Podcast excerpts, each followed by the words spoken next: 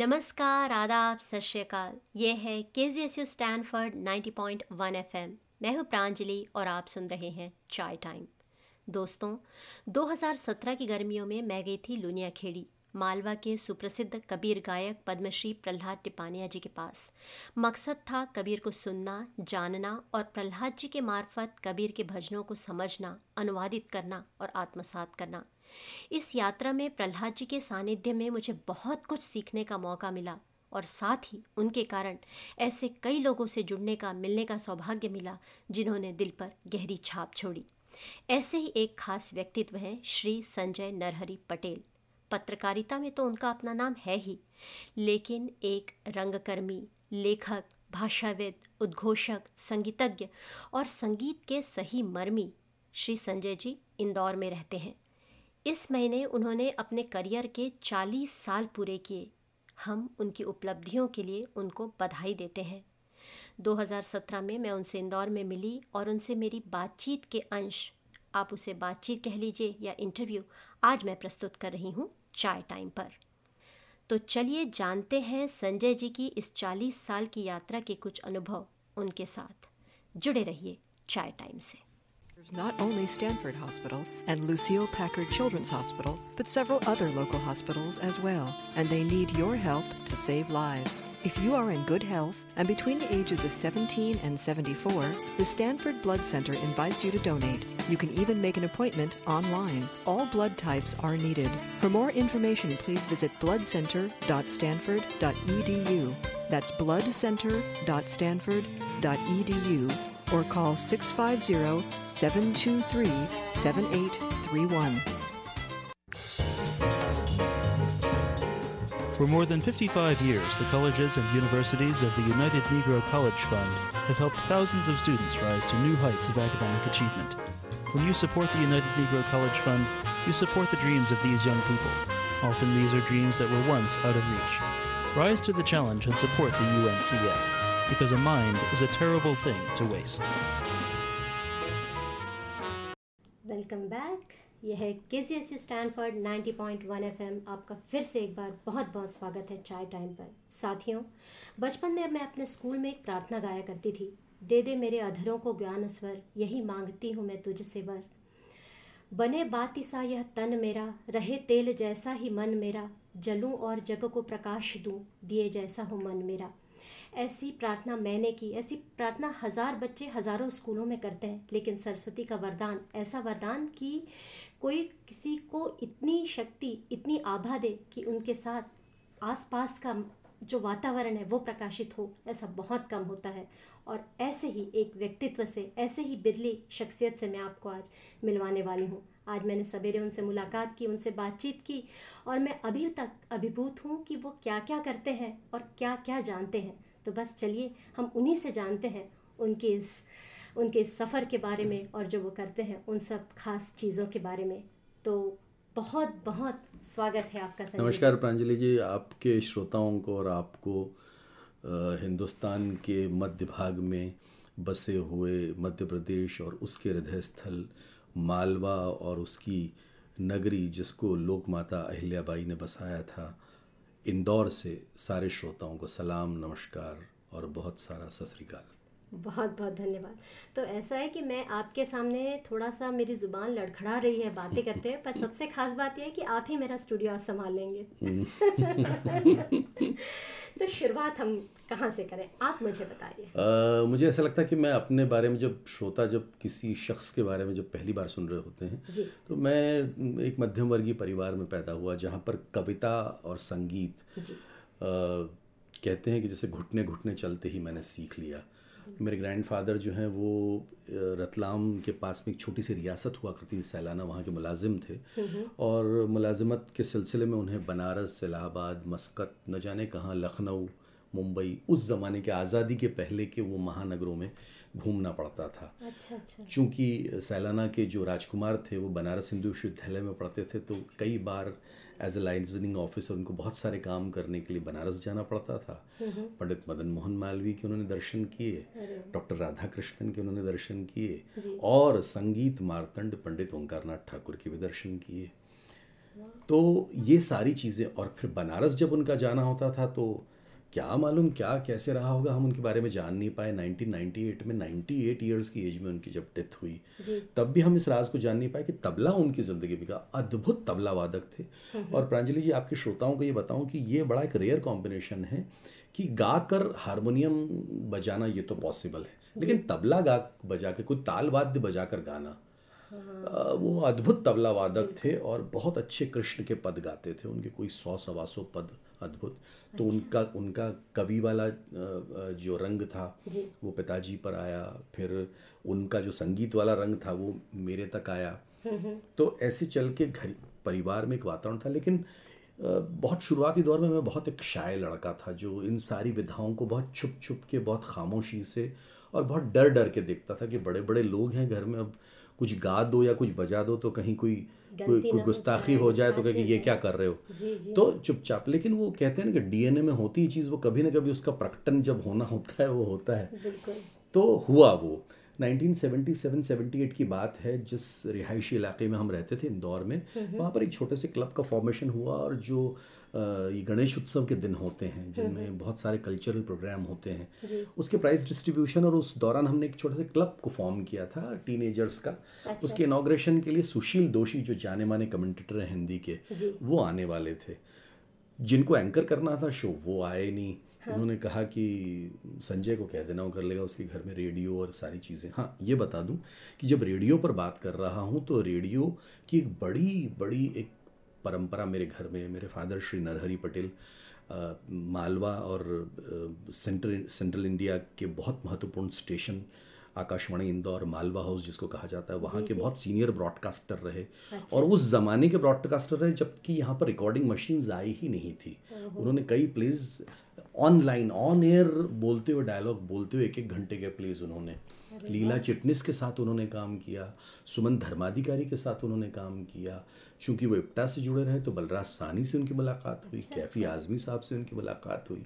और बहुत सारे लोगों का बड़ा दबाव था कि आप निकल कर मुंबई दिल्ली की दुनिया में आइए। लेकिन वो क्या मालूम क्या संकोच था एक कवि का एक लेखक का एक ब्रॉडकास्टर का वो कभी यहाँ से निकल नहीं पाए। बहरहाल मैं अपनी कहानी पर आता हूँ। सुशील दोषी नहीं आ पाए वो एंकर नहीं आ पाए। तो कहा कि आप कर लीजिए। मैंने कहा अच्छा चलिए मैं कर लेता हूँ। और तब तक आपने तब तक उसके पहले मैंने nineteen not not not a single not a single occasion मैं। कभी ऑन एयर कभी नहीं आया था। बच्चों के कार्यक्रम में कभी हाथ पैर काँप रहे हैं और चला गया और कुछ बोल दिया एक कविता सुना दी तो वो ठीक था लेकिन उसके अलावा कोई फॉर्मल ऐसा कोई कार्यक्रम नहीं हुआ था। लेकिन उस दिन एकदम किसी ने खड़ा कर दिया तो कहते हैं ना कि या तो या तो सामने से कोई एक्सीडेंट हो जाए या अपन जाकर एक्सीडेंट से बढ़ जाओ। तो किसी ने धकेल ही दिया। उस दिन से जो मैं माइक्रोफोन पर 1978 से चढ़ चढ़ा हूँ स्टेज पर। अब ये 2017 है। तकरीबन ये मेरा चालीसवां बरस है माइक्रोफोन पर बोलते बोलते। वाह नो वंडर कि मैं आपके सामने बोल नहीं पा रही नहीं ऐसा कुछ नहीं हम सब विद्यार्थी हैं इस लोक के और सीखते जाते हैं और अभी भी सीखने के लिए बहुत है। अभी भी ये यात्रा है जो ख़त्म नहीं हुई है। जी जी। और ये जगत एक विश्वविद्यालय है। जी। आप जितना सीखते जाएँ हाँ। दोनों चीज़ें अगर आगे बढ़ना है तो दो चीज़ें ज़रूरी हैं। गलती ज़रूर कीजिए और उससे सबक ले लीजिए। उसका दूसरा पहलू ये। तो फिर आप निखरते जाएँगे। आप खुद एक किताब बनते जाते हैं दूसरों के लिए। फिर लोग आपके बारे में बात करते हैं। खैर मुझे उसकी इतनी ज़्यादा कोई कोई उत्सुकता नहीं। लेकिन ये कि काम करने का तरीका ये होता है कि बहुत सारे काम जो होते हैं वो टेक्स्ट बुक्स में और सिलेबस में नहीं मिलते हैं। कबीर जी कहते हैं ना अनुभव ही सबसे बड़े गुरु हैं। हाँ तो जैसे घर में कविता थी जी जी। तो अच्छी कविता की तरफ़ रुख करना संगीत था तो अच्छे संगीत को सुनना तो पैशन में ढलता गया।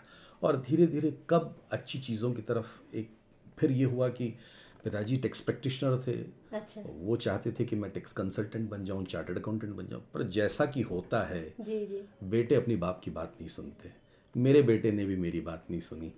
तो मैं बगावत करके घर से और मैं एडवर्टाइजिंग में आ गया ग्राफिक डिज़ाइनिंग में आ गया और मैंने प्रांजलि जी इस आपके चैनल के माध्यम से बताते हुए मुझे बहुत खुशी है और बहुत फ़क्र भी है कि मैंने हिंदी से अपनी रोज़ी रोटी कमाई।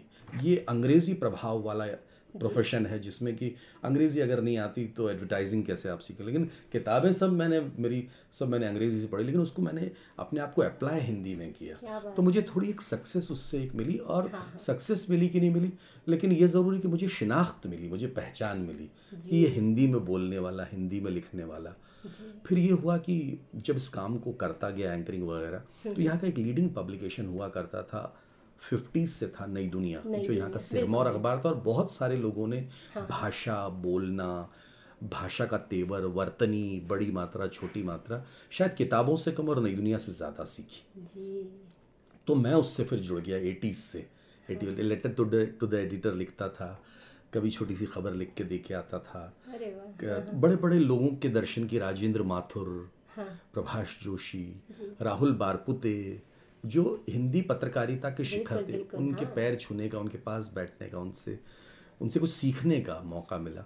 और ये हुआ कि फिर उन्होंने कहा कि हमारे लिए लिखिए भी तो मैं तकरीबन मैंने तीस बरस तक या बाईस तेईस बरस तक एज अ आर्ट क्रिटिक मैंने नई दुनिया के लिए लिखा। और फिर उसके बाद बहुत सारे अखबारों में दैनिक भास्कर में दूसरे और अखबारों में सबके लिए लिखता हूँ। संगीत पर लिखता हूँ नाटक पर लिखता हूँ। पर्यावरण पर लिखता हूँ गज़लों पर लिखता हूँ शास्त्रीय संगीत पर लिखता हूँ मुलाकातें करता हूँ इंटरव्यूज़ करता घिरे हुए हैं किताबों से? जी। तो आप पढ़ते बहुत हैं और आप लिखते भी बहुत हैं और आप इसलिए और मुझे इंटरव्यू करने में मुझे मज़ा इसलिए भी आता है कि मैं तो ये सोचता हूँ ये मेरी ज़िंदगी का शायद किसी रेडियो रेडियो चैनल पर पहला इंटरव्यू है। मैंने कहा कोई मेरा न ले मैं तो लोगों का इंटरव्यू लेता रहा हूँ तो उससे मुझे मुझे भी लगता है हर चेहरे के पीछे संजय जी एक कहानी होती है। होती है। और दिलचस्प कहानी होती है खास कहानी होती है। हाँ ये भी होता है आपने बहुत अच्छी बात की। और एक चेहरे के पीछे बहुत सारे चेहरे भी होते और बात मुझे निदा फाजली साहब का एक शेर बहुत प्रिय अगर आप इजाज़त देते हुए पढ़ दूँ कि एक आदमी में होते हैं एक आदमी में होते हैं दस बीस आदमी। जी। एक आदमी में होते हैं दस बीस आदमी जिसको भी देखना जिसको भी देखना कई बार देखना। बहुत क्या बात है। एक आदमी में होते हैं दस बीस आदमी जिसको भी देखना कई बार देखना। फिर समझ में आता है कि जैसे अजीम शख्सियतों को इंटरव्यू करने का उनको प्रेजेंट करने का मौका मिला तो मुझे लगता है कि सिर्फ़ एक ऐसा नहीं होता है कि उनसे संगीत सीखा था उनसे क्लासिकल मौसीकी की तरबियत ली थी हाँ. तो इतना बड़ा बन गया। देर आर मेनी थिंग्स एक उसकी ह्यूमैनिटेरियन आस्पेक्ट्स भी होते हैं। एक वाक्य आपके श्रोताओं के लिए बड़ा मज़ेदार है मैं शेयर करता हूँ। मेहदी हसन साहब इंदौर आए। अच्छा। और मज़े की बात ये कि तीन दिन तक उनके साथ उनकी सोहबत करने का मौका मुझे मिला। जिस दिन शो था उनको गाड़ी से होटल से लेकर जहाँ वेन्यू था वहाँ ले जाने। की ज़िम्मेदारी मुझ पर थी। तो मैंने उनसे पूछा कि अपना शो साढ़े सात बजे खां साहब? तो उस्ताद जी अपन कितनी बजे चले? उन्होंने कहा छः बजे चलेंगे। मैंने कहा डेढ़ घंटे पहले चल के आप क्या करेंगे? बोले नहीं नहीं आप मेरी बात मान मुझे छः बजे लेने आ जाइए। मैंने सोचा साउंड वाउंड चेक करना होगा इनको जल्दी जाना होगा नए शहर में पाकिस्तान से आए थे। पहुँचे उन्होंने ग्रीन रूम में हम पहुँचे। मैं खान साहब मंच पर चले साउंड चेक नहीं नहीं नहीं अभी हम यहीं बैठ। ज़रा दरवाज़ा लगा लो। इतने में एक वाक्य हुआ कि इंदौर के जो कमिश्नर थे वो उनकी बेटी को ऑटोग्राफ दिलवाने के लिए आए। तो उन्होंने कहा नहीं नहीं नथिंग डूइंग अभी मैं अभी कोई ऑटोग्राफ ऑटोग्राफ नहीं मैं अभी कुछ अलग काम कर रहा हूँ। तो उन्होंने कहा अच्छा बाजा वाजा रखा हुआ था अच्छा। दरवाज़ा उन्होंने बंद किया और उन्होंने कहा कि अब कोई भी आए दरवाज़ा मत खोलना। और बस और ऐसे करके उन्होंने आँखें बंद कर ली। और जैसे इबादत में नमाज़ में बैठते हैं वो बैठे तो मुझे ऐसा लगा कि शायद इनका शाम का नमाज़ का वक्त हो गया होगा तो इबादत कर रहे होंगे। जी। प्रांजलि यकीन मानिए आधे घंटे तक मैंने उनको खामोश आँखें बंद और जब वो उनकी बात खत्म हो रही थी तो आँखों से झरता झरता लाल लाल आँखें और उसमें से बहता हुआ पानी। और फिर रुमाल निकाला जैकेट में से और फिर उन्होंने अपनी आँखें पोंछी। तो मैंने कहा कुछ मसला कुछ अलग है। तो फिर वो बात जब ख़त्म हो गई तो मैंने कहा खान साहब हम्म, खोल दो दरवाज़ा तो आप अगर बुरा न माने तो मैं कुछ पूछूँ आपसे? तो उन्होंने कहा हाँ पूछिए। दो तीन दिनों में मेरी उनसे बहुत अच्छा रबता हो गया था। हाँ हाँ संजय भाई पूछिए पूछिए। बड़ा सॉफ्ट बोलने वाले ऐसा लगता था कि जैसे जैसे वो वो बोलते नहीं है गज़ल ही उनके अंदर से निकल कर झरती है शब्दों के रूप में। क्या बात कही आपने सच्ची सिर्फ़ वो जब गाते हैं सिर्फ़ गाते हैं तब गज़ल नहीं होती है। वो बतियाते भी थे तब भी गज़ल है। बहरहाल उन्होंने कहा कि देखो ये जो मैं अभी मैंने खासा मैं पूछना चाहता ये क्या कर रहे थे आप पिछले आधे घंटे में? मैं चाहूँगा कि हमारे श्रोता बहुत ध्यान से सुने और जिन लोगों का ताल्लुक मौसीकी से है वो इस वाक्य को बहुत ध्यान से सुने। जैसे मैंने उनसे पूछा आप क्या कर रहे थे पिछले आधे घंटे में? तो उन्होंने कहा कि आँख बंद कर मैं फैज़ फिरा फराज फिराक कतील शिफाई परवीन शाकिर जिन जिन की भी गज़लें मैं गाता हूँ जी। उन सब के आस्थानों पर उनके सब की मज़ार पर जाकर मैं उनसे मुलाकात करके और उनसे इजाज़त लेने गया था कि आज इजाज़त दीजिए मैं आपकी गज़ल गा सकता हूँ। मेहदी हसन जैसा गुलकार इतनी बड़ी वो अगर ये बात कहे तो बोले मेरी एक तो जिसको हम हिंदी में एक अच्छा शब्द है मानस यात्रा। मैं पिछले आधे घंटे में उन सबसे मुलाकात कर रहा था तो उनसे इजाज़त ले रहा फराज साहब से रंजिश ही सही गा लूँ आज? तो उन्होंने कहा हाँ गा लो। हाँ, गुलों में रंग भरे बादे नौ बाहर चले गा लूँ आज। मैं जो जो गाने वाला होता हूँ मैं पहले उन गुल- उन उन शायरों से अजीम फनकारों से मैं इजाज़त ले लेता हूँ। मैं अभी भी जब ये वाक़ आपके साथ में जब मैं साझा कर रहा हूँ तो मुझे ऐसा लग रहा है कि इतना बड़ा शायर कहाँ अपने वतन से इतनी दूर ग्रीन रूम में बैठा हुआ अपनी फ़ीस ली आज हम देखते हैं अपनी फ़ीस ली अपना चेक लिया अपना गाने वाना किया काम ख़त्म। वो गुलकार इबादत के लम्हों में तमाम शायरों को तमाम मौसीकारों को उन म्यूज़िक डायरेक्टर्स को जिनकी वो रचनाएँ गाते हैं उन सबको एक एक करके फहरिस्त बनाकर दिमाग में उसका इंतखब कर रहे हैं और याद कर रहे हैं। ये वाक़या मैं कभी ज़िंदगी में भूल नहीं सकता। बहुत सीखने की चीज़ है कि जिनकी चीज़ों को अपन गाते हैं। हाँ। तो क्या हम उनके प्रति शुक्राना अदा करते हैं कि देखिए चीज़ें तो सब उनकी हैं और ताली हमको मिलती है। हाँ हाँ, तो वो देखिए शायर के प्रति क्या खाकसारी का विनम्रता का भाव। हाउ मॉडेस्ट ही वॉज़ कि उनके प्रति दिल से आपने कहा आँसू झर रहे थे आँसू छल रो ही वॉज़ लिटरली वीपिंग रो रहे हो। मुझे कुछ लगा मैंने कुछ वाक कोई याद आ उस कोई परिवार का कोई सदस्य। आमतौर पर संसारी आदमी हम लोग तो ऐसे सोचते हैं। नहीं बहुत शुक्रिया आपने बात शेयर की। तो आपको लगता है ये जो उस समय की परंपरा जैसा जो अदब जो लिहाज वो अब होता जा रहा है? क्योंकि आप तो इतने लोगों से नए नए कलाकारों से मिलते रहते हैं कि आपको लगता है अभी भी है, है? मुझे लगता है एक संगीत ही ऐसी एक, ऐसा इलाका है जी। जहाँ पर अभी तरबियत रिस्पेक्ट रिवायत जी। विनम्रता का भाव उस तक बात करते हैं। मैं आपको भीमसेन जी की एक रचना सुना हूँ। गुरु के वो श्रद्धा, वो कान पे हाथ हाँ? रखना, मैं उस्ताद जी की बात कान पर हाथ रखते हैं। नाम नहीं ले सकते ना। बैठे बुद्धादित्य मुखर्जी बैठे कान पे। मैं गुरु जी की रचना सुना रहा हूँ उस्ताद जी कान पर। एकदम सही तो ऑब्जर्वेशन उस्ताद को के कान पर हाथ जाता है मतलब माफ़ करिए मैं उस्ताद जी का नाम ले रहा हूँ। मैं नाम भी कैसे ले सकता हूँ उनका? नाम कई बार कई कई हमारे युवा श्रोता सुन रहे होंगे तो देखते होंगे कलाकारों को हाँ, कि कोई ऐसी बात हुई तो उन्होंने कहा कि मैंने इनसे सीखा उनसे सीखा उनसे सीखा। फिर जब कोई ख़ास उस्ताद का नाम आता है तो एकदम जसराज जी बैठे हैं तो बोले मणि राम जी एकदम कान पकड़ लेंगे वो। क्यों? क्योंकि उनको अपने अपने अपने गुरुजनों की याद आती और ये मैंने अमेरिका में जो छोटे बच्चे सीख रहे हैं उनमें भी ये देखा। है है, वो जो अदब है गुरु के लिए जो आदर है तो आप सही कह रहे हैं कि संगीत एक ऐसा क्षेत्र है और और मुझे और मुझे बिल्कुल इतमान है कि और इलाकों से शायद ये बाकी चीज़ें रिवायत और हमारी परंपरा गुम हो जाए संगीत से कम से कम ये सब खत्म होने वाला नहीं। अभी तक तो 2017 तक तो मैं देख रहा हूँ कि ये खत्म होने का नाम नहीं लेता है। शुभा मुदगल जी को तो वो गा रही हैं। हाँ। बराबर वो कह कह मैं रामाश्रय झा की आपको कान पर हाथ जाएगा। हाँ। मैं आपको पंडित जितेंद्र अभिषेकी की के बंदी कान पर हाथ जाएगा। कुमार जी की रचना सुनो कान पर ये क्यों होता? और ऐसा नहीं है कि वो ऐसा पहले सोचें कि मैं ये गा रही हूँ फिर पर्स खोल के देखें फिर डायरी देखें और फिर कुमार जी का नाम लें या नहीं नहीं वो सहज में जैसे मुँह से ज़ुबान से एकदम आता है एकदम। अभी पंडित विश्वमोहन भट्ट आए थे दो दिन पहले भारत रत्न पंडित रविशंकर जी का उन्होंने नाम लिया एकदम सीधे कान पर हाथ। ये जो चीज़ है ये ये बहुत बहुत अनमोल है अमूल्य है। और हमारी ये जो महान परंपरा है देखिए संगीत भारत का नहीं होता है अमेरिका का नहीं होता है। संगीत नहीं वैश्विक है, वो वैश्विक है ग्लोबल होता है वो। सरहदों पर जो चीज़ें अटकती हैं उनसे अगर कोई पार चीज़ जा सकती है या तो सूरज की रोशनी जा सकती है या या हवा जा सकती है या संगीत जा सकता है। चौथी और कोई चीज़ नहीं जाती। इतनी अच्छी बात कही आपने। बिल्कुल। तो आप संगीत से जुड़े हैं साहित्य से जुड़े हैं और मुझे पता चला आप रंगकर्मी भी हैं। अपने आप में एक नाम है आप यहाँ पर तो वो जुड़ाव कैसे हुआ? चूँकि पिताजी हमारे जो है इप्टा से जुड़े हुए थे रंगकर्मी थे और दरअसल मैं जो मैंने आपको कहा कि मैं बहुत एक बहुत एक संकोची लड़का था। हाँ, तो मैं निकलता था मंच पर कहा तो मेरा मेरा संकोच तोड़ने का काम पिताजी ने किया कि मुझे यहाँ का एक थिएटर ग्रुप था प्रयोग। उसमें मुझे एक दिन कह दिया कि ये ये इसको प्लीज़ इस ग्रुप में ले लीजिए कुछ छोटा मोटा रोल करेगा और आप देखिए बादल सरकार का पहला नाटक अ, अ, मुझे मिला बादल दा का और उसका नाम था जुलूस। अच्छा। और उसको उत्पल दत्त ने किया था कैलकाटा में। अमोल पालेकर ने किया था मुंबई में। और दोनों इमरजेंसी के आसपास वो दोनों नाटक बैन हो गए थे। उसको हमने स्ट्रीट प्ले के रूप में इंदौर में किया। और बहुत कमाल के उसमें एक अतीत को दिखाता हुआ एक व्यक्ति है वर्तमान को दिखाता व्यक्ति और भविष्य को दिखाता हुआ एक मुन्ना है।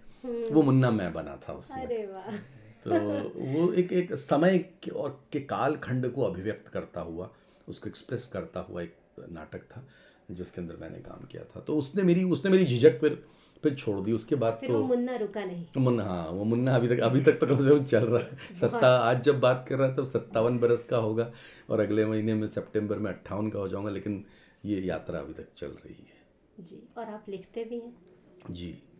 तो आप लिखने का भी, क्योंकि पिताजी जो हैं वो बहुमुखी उसके विधा से जुड़े रहे, प्रसारण से जुड़े रहे, कविता से जुड़े रहे, रंगकर्म से जुड़े रहे और लेखन से जुड़े रहे। तो लेखन भी मुझमें आ गया। फिर मैं बाय चॉइस एडवर्टाइजिंग में आया तो लिखना रोज़ पड़ता था। फिर अखबारों के लिए मुझे समीक्षाएँ लिखनी पड़ती। फिर ब्लॉग की दुनिया में हम घूम गए तो ब्लॉग में इतना लिखा इतना लिखा लोग पढ़ पढ़ के पढ़ पढ़ के उस पर खूब अप्रिशिएट करते थे। लगता था कि एक कम्युनिकेशन अच्छा बनता है अपनी बात को जब हम कहते हैं तो मन में कोई बात आ गई लिख दिया अच्छा तो वो सिलसिला चलता रहा और अभी तक तो, तो चल क्योंकि आप अखबारों में तो लिखते ही हैं और जर्नलिस्ट का काम तो बेहद मुश्किल काम है लेकिन जी। उसके अलावा भी आप ब्लॉग लिखते हैं और फेसबुक पर मेरे स्टेटस रोज़ कुछ नए नए अंदाज में बात को उसमें मैं ह्यूमन वैल्यूज़ को फ़िल्मों को संगीत को लाइफस्टाइल को नई जनरेशन को इन सबको कभी कभी छूने की कोशिश करता हूँ। तो उसमें बहुत मज़ा आता है। छोटे छोटे स्टेटमेंट होते हैं, लेकिन बहुत सारे लोग आते हैं, न जाने कहाँ कहाँ कोई बैठा हुआ उनको मेरी पंक्तियों में लगता है कि हमारे मन की बात आज कह दी है। तो इस तरह से सिलसिला चल रहा है। शब्द और स्वर की दुनिया मुझे घेरे रहती है, मैं उन तक नहीं जाता, वो मेरे तक अपने आप चल के आ जाते हैं। और मुझे एक बेहतर मनुष्य बने रहने के लिए हर वक्त प्रेरित करते हैं। जी। और मुझे वही लगता है कि लोग कहते हैं कि मैंने ये बनने की सोची मैंने ये ठाना पर हम हमें हमेशा लगता है मंजिल ढूंढ रहे मंजिल हमको ढूंढती है। मंजिल हमको ढूंढती है और मैंने अपनी मेरी जो निजी डायरी है उसमें एक मैंने बहुत अच्छा एक एक एक, एक उसका सफ़ा है उसकी पंक्ति मुझे याद आ रही है कि सफलता को हमेशा सुपात्र का पता पता होता है। क्या बात है सच्ची बात। पद्मश्री प्रहलाद सिंह टिपानिया जी की जी। कबीर गायन की जो परंपरा है उसको लेकर जो सफलता है उन्हें तीस वर्षों में हाँ। टिपानिया जी सफलता की तरफ़ नहीं गए ये गलत स्टेटमेंट होगा। सफलता चलकर आकर उनकी द्वार देहरी पर दस्तक देती नतमस्तक हो जाती है। जिस भाव से जिस परिश्रम से जिस डूबने के भाव से और अपने आप को अपने आप को ख़त्म करके कलाकार क्या होता है? कलाकार रोज़ जीता रोज़ मरता है। यही कहा जाता है आज का गाया हुआ आज ही चला जाता है। और आज आज की हाँ उतना ही वो हमको उतना। साथ तो फिर वहाँ से रस की निष्पत्ति होती है। वहाँ से रस की निष्पत्ति होती है। कलाकार जब खत्म होता है तब रस बरसना शुरू होता है। बिल्कुल बिल्कुल। और मैं तो यही कहती हूँ कि मैं अपने अंतर को खोजने के लिए प्रहलाद जी के पास आई और मैं आपको बता रही हूँ कि मेरा एक एक पल इतना मतलब मैं क्या कहूँ? मतलब मैंने सब कुछ पा लिया उनके पास रह के उनके साथ रह के। मैं तो ये कहता हूँ कि हम जिस 21वीं सदी में जी रहे हैं जी। हमने तो कबीर को नहीं देखा। बिल्कुल। ऐसा हमारी पीढ़ी कहती है। पर मैं तो कहता हूँ मैंने तो कबीर को देखा है टिपानिया जी के रूप में। क्योंकि कबीर और कैसा होता होगा? ऐसे ही फक्कड़ ऐसा ही कहीं गाँव की उन गडारों में घूमने वाला न कभी परिधान की चिंता साफा बाँध दिया तो बाँध दिया कुर्ता किसे दादा ये पहन लो तो वो पहन वो लिया। पहन लिया, एक तारा अपना उठाया उठाया। ना कोई डायरी। और मैंने उनको एक बहुत लंबा इंटरव्यू एक बार टेलीविज़न के लिए किया था। अच्छा। तो मुझे ऐसा लगा कि बहुत अभ्यास अभ्यास करने की ज़रूरत है और जो टेलीविज़न की अथॉरिटीज़ थी वो कहने पहले बात कर लीजिए रिहर्सल कर मैंने कहा टिपानिया जी से रिहर्सल करने की बात तो मुझे समझ में नहीं आती। मैं जो पूछूँगा उसका मुझे कुछ बहुत अनमोल उत्तर ही मिलने वाला। सटीक इतना अनमोल। मैंने स्टैनफोर्ड उनको बुलाया वो इतने वो प्रोग्राम करके आ रहे थे वहाँ वो बैठे अजय भैया साथ थे जो। वो जवाब दे रहे थे मुझे लोगों ने कहाँ कहाँ से चिट्ठियाँ लिखी कहाँ कहाँ से बातें की कि क्या बातें क्या भजन और हर चीज़ में जो उदाहरण वो देते हैं। बिल्कुल। मुझे भी वही लगता है कि मुझे बहुत दिली ख्वाहिश थी मैं कबीर कैसे होंगे जानूं और देखूँ मुझे कबीर ये रास्ता यही वाला है। मुझे कबीर मिल रास्ता जी। और शायद वही और कहते हैं ना संतों के साथ रहो तो सब अच्छा ही अच्छा सब होता है। अच्छा देखिए ना मैं आप देखिए कलाकार का एक जो एक ही यूएसपी होता है। ग्लैमर पैसा शोहरत नाम प्रचार पीआर ये सब सब चीज़ें उसके बाय प्रोडक्ट्स हैं। जी। कलाकार बस चल रहा है। वो प्रसन्नता के भाव में रहता है। कलाकार प्रसन्न नहीं तो प्रस्तुति नहीं दे सकता। नहीं दे सकता। उसको तो तो उसको उसको उसमें बस वो उससे अपने काम में लगा हुआ है। अब आप सोचते रहिए कि कल अखबार में खबर क्या आएगी और कौन सी हेडलाइन लगने वाली है और फ़ोटो यूँ आएगा या यूँ आएगा। कलाकार को इन सब चीज़ों इन सब चीज़ों की कोई कोई पड़ी नहीं है। कलाकार अपने काम में लगाया अपना अपना तानपुरा लगाया तबला लग गया पेटी लग गया अपना जो राग तय कर लिया। हो जाता है। तो ये मुझे लगता है और यहीं पर आकर जब ऐसी ऐसी वैचारिकता कलाकार के मन में आती तभी वो किसी अनहद से कनेक्ट होता है। वो उसका जो सुपर पावर वहाँ से वो कनेक्ट हो जाता है फिर उसके बाद में हमारे इन्वर्टर्स सांसारिक इन्वर्टर्स काम नहीं करते। वो सुपर पावर हाउस जो उससे कनेक्ट होता है और आपको लगने लगता है कि रस ये कहाँ से आ गया। वो उसके प्रसन्नता और उसको अपने आप को सौंप देने का जो भाव है कलाकार में वो वहीं से उपजता है। और हम सब तो कनेक्ट नहीं हो सकते। नहीं हो सकता। हम छोटे मोटे लोग हैं। हमें लगता है मुझे लगता है हम उनके थ्रू वहाँ तक उसमें साधना भी चाहिए थोड़ा सा आपको हमारे सब तनावों से हमारे तमस से हमारे चिंतन मनन से क्योंकि जो कलाकार होता है ना वो 24 घंटे देखिए मैं आपको एक वाक्य याद आ गया। पंडित वीजी जोग का नाम सुना होगा। जाने माने वॉयलिनिस्ट थे। और बड़ा मतलब उनका उनकी जगह बहुत बहुत बड़ी है। मतलब वॉयलिन वादन की भारत में जब बात होगी तो शीर्षस्थ नाम पंडित वीजी जोग का। बिस्मिल्लाह खान साहब के साथ कई जुगलबंदियाँ उन्होंने बजाई। एक कार्यक्रम में हुआ है पर्दा भी डला हुआ है। मैं एंकर कर रहा था शो को अंदर थोड़ी बहुत मराठी जानता हूँ। तो एक एक एक सत्र ख़त्म हुआ था गिरजा देवी ने गाया था और फिर जोग साहब बजाने वाले थे। तो मैं गया पास में। बोला पंडित जी मुझे जो बोलना है आपको वो तो बोलना है लेकिन राग क्या बजाएँगे? वो बता दीजिए तो बोल देता हूँ। हाँ, हमें बोलना पड़ता है क्या? लीजिए सुनिए पंडित वीजी जोग से। मैं एंकरिंग करती हूँ है ना? पता है है ना? तो हैं जैसे जैसे जैसे मैंने उनसे पूछा कि क्या राग बजाएँगे? तो बोलते हैं आपको क्या सुनना है? बाहर खचाखच हॉल भरा हुआ है बारह सौ तेरह सौ लोग पूछे।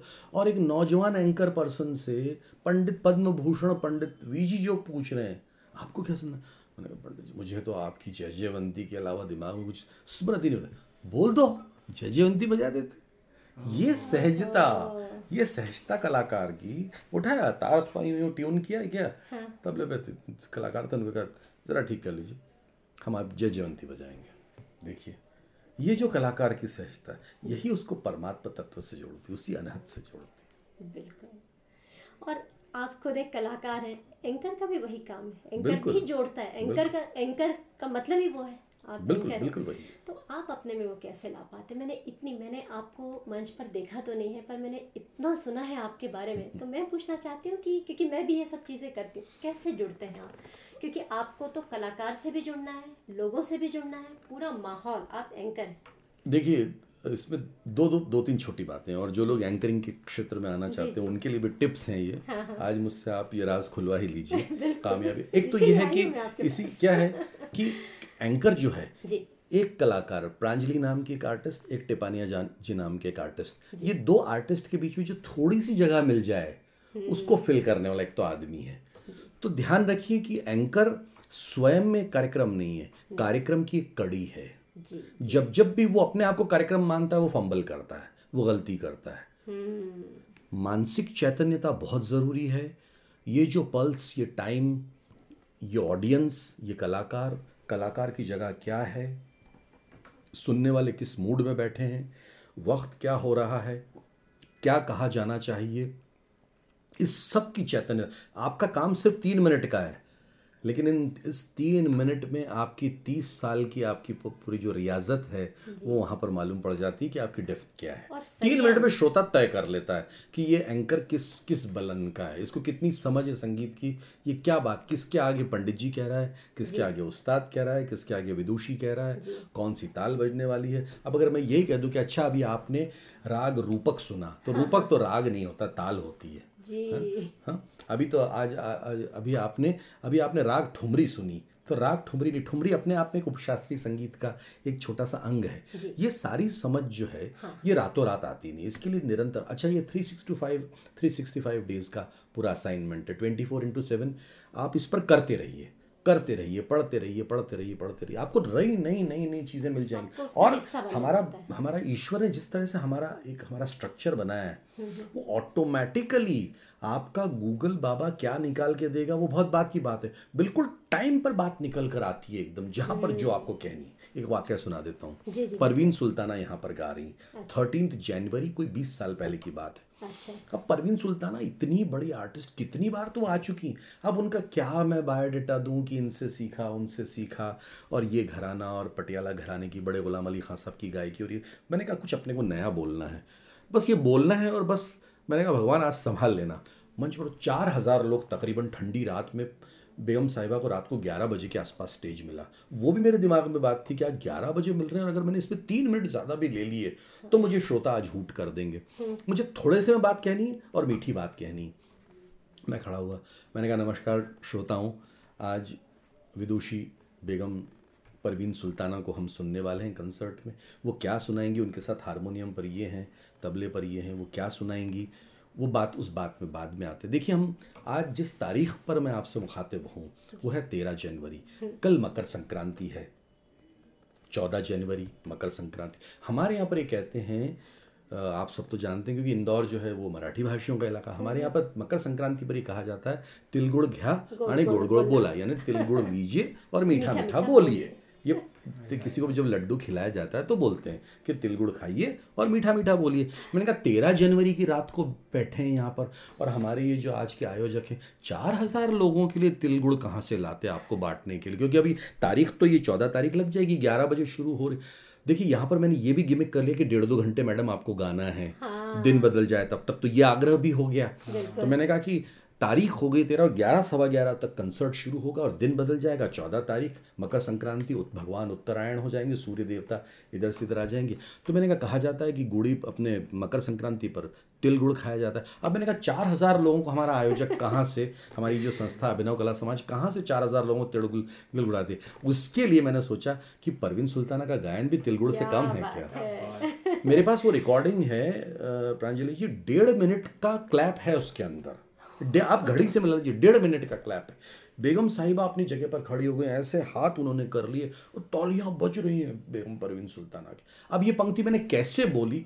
न ये किसी रेडी रेकनर में मिलती है न इसको इसकी स्क्रिप्ट लिखी जा सकती है न किसी बायोडाटा से इसको चुराया जा सकता है। सिर्फ़ एक गिफ्टेड भी है और एक संगीत का भावुक मन अगर मन में हो आप थोड़ा सा एक जिसको कहते हैं ना कि एक प्रेजेंस ऑफ़ माइंड हो हाँ, हाँ, हाँ। तो सब कुछ आसान हो जाता है। बिल्कुल बिल्कुल। और आज तो चौदह जनवरी नहीं है संक्रांत नहीं है फिर भी मैं अपने सुनने वालों को देखिए तेगो दे रही आपकी मीठी मीठी बातें। तो संजय जी आप रंगकर्मी हैं आप आ, समाचार पत्रों में लिखते हैं आप एंकरिंग करते हैं आप ब्लॉग लिखते हैं आप ग्राफिक डिज़ाइनर हैं और हमें तो आपके सारे रूप पसंद आ रहे हैं। पर संजय जी को सबसे प्यारा कौन सा उनका रूप लगता है? आपको क्या करने में सबसे ज़्यादा आनंद आता है? या जिस समय आप जिसमें हैं उसमें आप खुश रहते ये तो है कि आपको इम्प्रोवाइज करते तो आना चाहिए। अलग अलग रोल्स में जब जब जहाँ जो जो ज़िम्मेदारी है आप उसमें हो जाइए। देखिए सेलिब्रिटीज से हमें रोज़ मिलना पड़ता है। अलग अलग कारणों से मिलना पड़ता हम्म, है। हम्म। कभी अखबार नवीस की भूमिका में कभी आप इंटरव्यू कर रहे हैं तब और कभी आप एंकर पर्सन हैं हाँ, तब। लेकिन एक ही चीज़ है कि जब ऐसा कर रहा होता हूँ तो बिल्कुल एक अपने बैक ऑफ़ द माइंड को एक संदेश देता हूँ कि इस आज मुलाकात में अटक के नहीं रह जाना है। हम्म। आज कैलाश खेर जी से मिल रहे हैं ये मुलाकात यही ख़त्म हो जाएगी। बस इसका रस दिमाग में बना रहे। क्योंकि ये रस आपके बस में है इससे ज़्यादा और कुछ आपके बस में नहीं है। तो क्या होता है बहुत सारे लोग मैंने देखा कि वहाँ अटक जाते हैं ज़रा और उसका नशा बहुत ये ये रस है रस और नशे में फ़र्क है। नशा विकृति लाता है रस आनंद लाता है। तो मुझे लगता है एक कंसर्ट से दूसरे कंसर्ट एक मुलाकात से दूसरे मुलाकात तक उसका रस कंटिन्यू रहता है फिर उसको वहाँ अगला जब कुछ आया अगली बार सेलिब्रिटी मिले न मिले डजेंट मैटर आप आगे बढ़ जाइए। संगीत तो मिल रहा है अच्छा पढ़ना सुनना तो मिल रहा है। मुझे जो सबसे अच्छा वक्त लगता है अपना मुझे लगता है कि संगीत को सुनना जब मैं प्रेजेंटर नहीं हूँ हम्म, जब मैं हम्म। लेखक नहीं हूँ बस एक नाद पीछे से चल रहा है। मुझे अंदर से अब उम्र के इस पड़ाव पर एक इल्हाम होने लगा है कि ये जो एक बजने वाली जो अनुगूंज है दरअसल वही एक स्थायी आनंद की ज़मीन बनाती है। आप उसमें अटक गए और वो गाना सुन लिया और नहीं नहीं चलते रहना चाहिए चलते रहना चाहिए हम्म। अटकना नहीं है। तो संगीत सुनना और किताबें पढ़ना और अलग अलग शख्सियतों के बारे में अलग अलग बातें पढ़ना और यकीन माने परिवार में कहीं कोई दुख आ जाए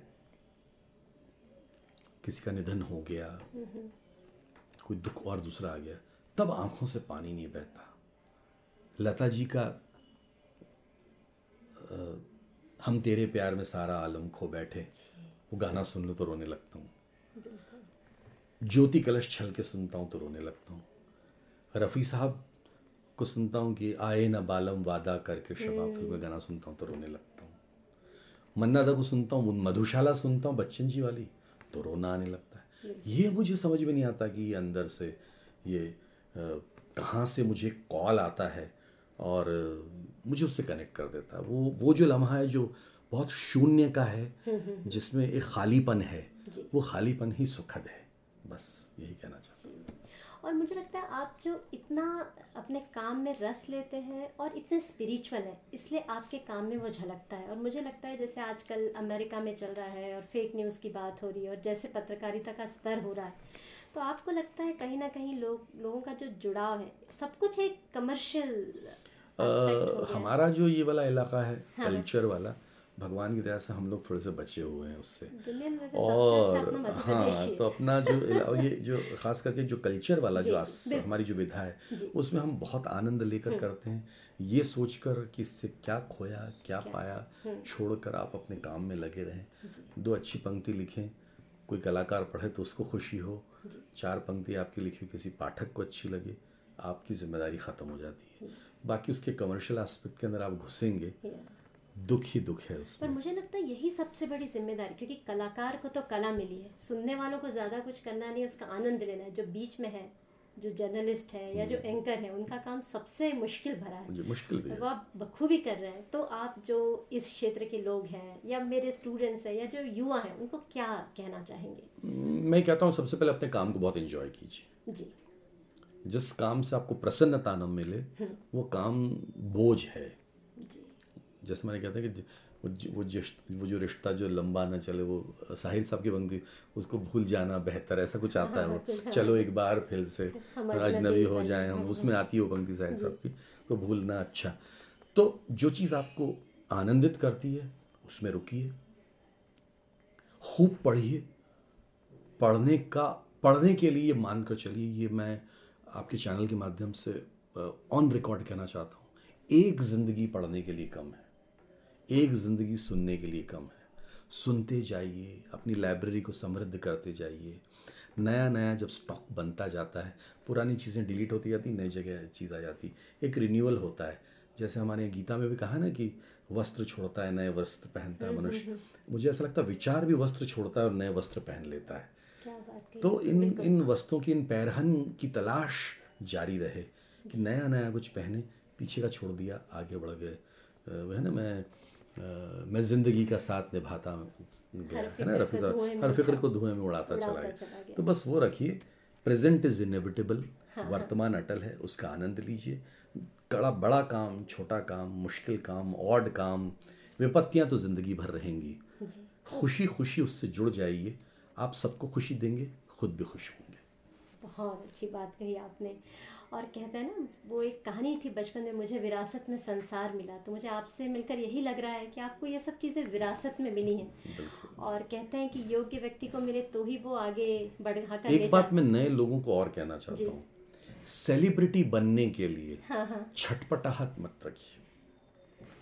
सेलिब्रिटी आप अपना काम करते रहिए। सेलिब्रिटी जिसको हमारे यहाँ भारतीय सोच में राजयोग कहा गया है। वो किस दिन प्रकट हो जाएगा और कहाँ बिठा देगा आपको आप जानते नहीं कि अगला लम्हा क्या है। आज मैं आपके चैनल से बात कर रहा हूँ। कल हो सकता है कि मैं गुमनाम हो जाऊँ। कल हो सकता है कि मैं मेरा बहुत नाम हो जाए। ये ये वक्त तय करता है ये डेस्टिनी तय करती है। आपका आपका काम सिर्फ़ चलते जाना है। काम का काम करते जाइए सेटिस्फाइड होते जाइए लोगों को खुश करते जाइए। अपने आप कॉल आएगा आपको किस जगह होना है क्या मालूम इस बार जो करके जा रहा हूँ इसका प्रतिफल आगे कभी मिले? हाँ। क्या मालूम पिछली बार जो करना था वो ठीक से नहीं किया था उसको पूरा करने के लिए भेजा गया हूँ। यू नेवर नो अगर आप इनके उत्तर जान जाएँगे यात्रा रुक जाती है। यात्रा चलती रहना चाहिए। नाम हुआ शोहरत मिली सेलिब्रिटी मिले कई सेलिब्रिटीज से मिला उन चालीस वर्षों में। आज कहीं नाम नहीं है। लेकिन उनकी कला उनका हुनर अपनी जगह पर कायम है वो शाश्वत है वो कभी ख़त्म नहीं होगा। वही मैं फिर से प्रहलाद जी की बात करूँगी। वो कहते हैं ना कि लोग अमर नहीं होते उनका काम होता है। लोगों को लगता है अमर मतलब अब वो मरेंगे नहीं वैसा नहीं बस उनका काम अमर हो जाता है। काम आज भी आप महादेवी जी हमारे बीच में नहीं है। उनकी पंक्तियों को हम याद करते हैं बच्चन जी हमारे बीच में उनको याद करते हैं बाबा तुलसीदास जी को याद करते हैं कबीर बाबा को याद करते हैं सूर मीरा ये उस जमाने में कहाँ सोशल नेटवर्किंग थी कहाँ ट्विटर था कहाँ फेसबुक थी? अपना काम कर गए। अपने दस्ताओं पर गए अंदर है। अंदर है।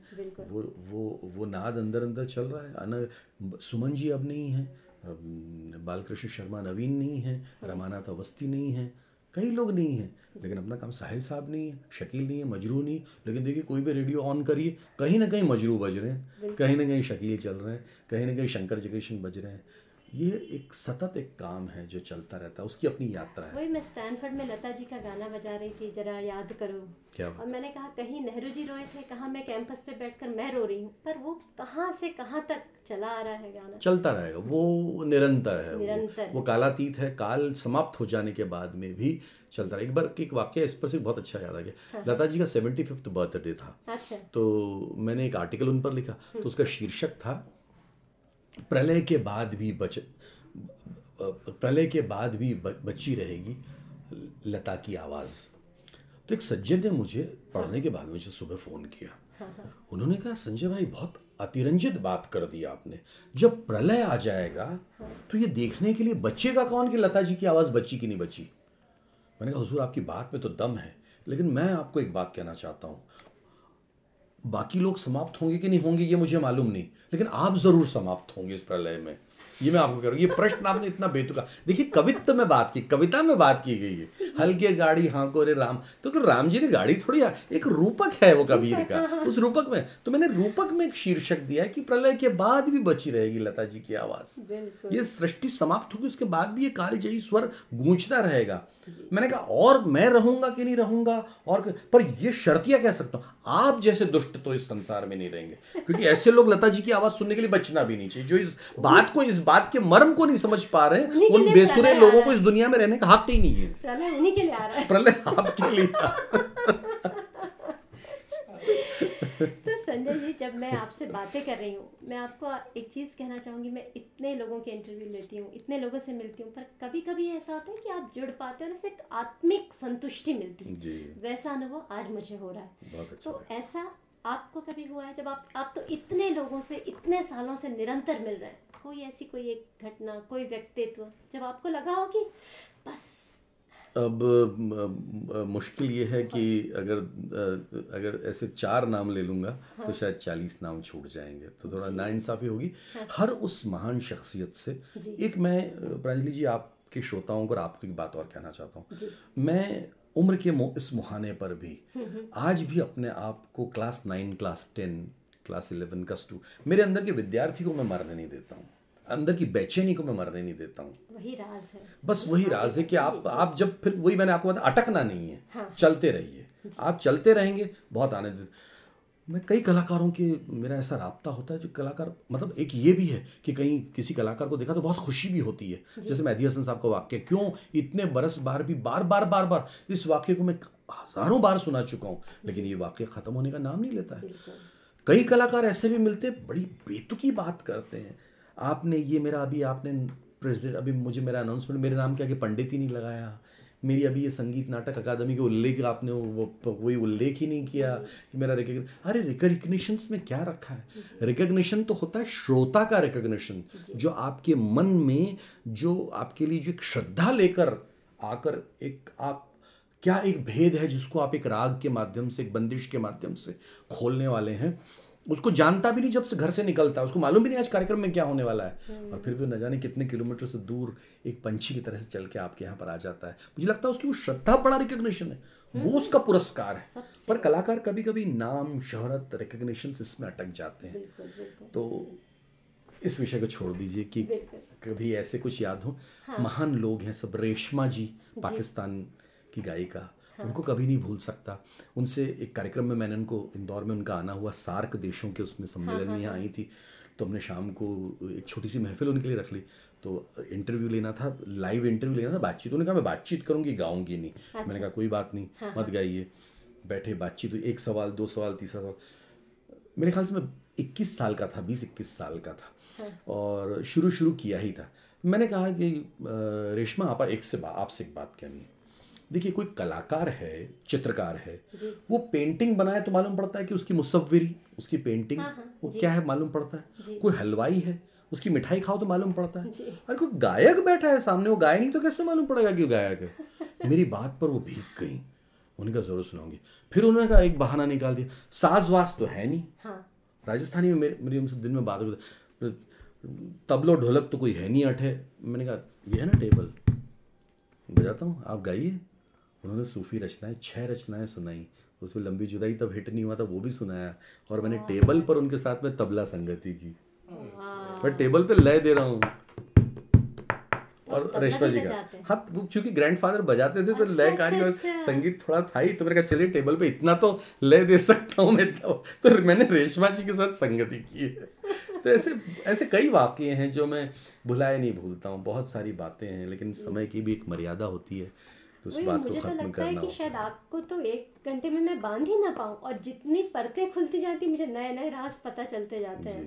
तो आपके लिए तो शायद एक चाय टाइम शिव कुमार पंडित शिव कुमार शर्मा एक बार कंसर्ट में बैठे हुए। वही वाली बात दिमाग में आ जाती इतने बड़े बड़े लोग स्टॉलवर्ड साहब इनके बारे में क्या बोला बैठा था कि पंडित उन्होंने उन उमादत्त शर्मा उनके पित- पूज्य पिताजी उमादत्त शर्मा जी से उन्होंने पहले तबला सीखा फिर संतूर से। अब वो इतने बड़े हैं तो संगीत की जो श्रेष्ठतम ऊंचाइयाँ होती।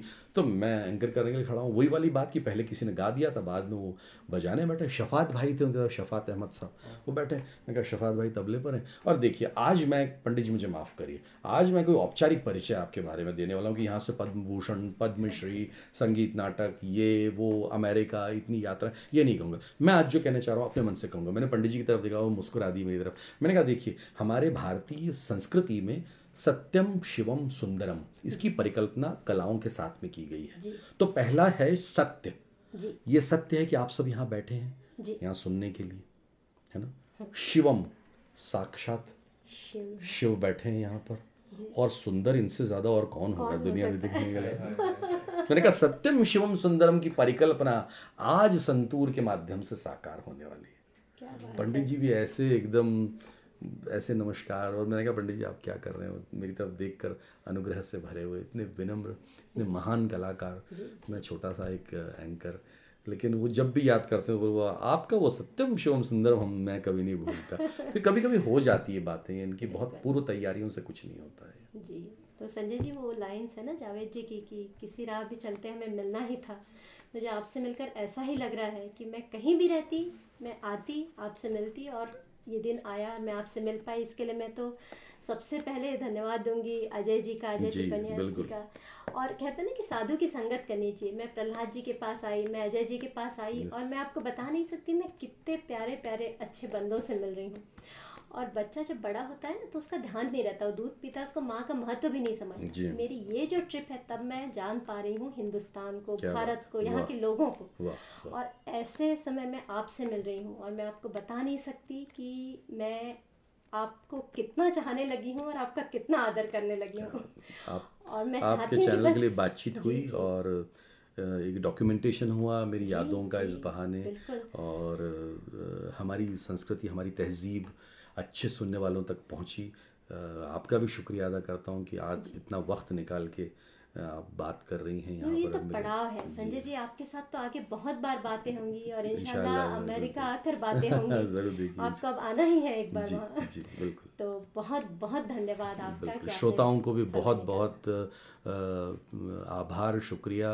और आने वाले जितने त्यौहार अभी लाइंड अप हैं आने वाले दिनों में उन सब की बहुत सारी शुभकामनाएँ रोशनी आप सबके दिलों में झिलमिलाती रहे आपको खुशियाँ देती रहे आपको सुकून देती रहे आपको अपने आप से मिलवाती रहे। जी और आप भी बस ऐसे ही आगे बढ़ते रहे यही हम कामना करते हैं। बहुत धन्यवाद।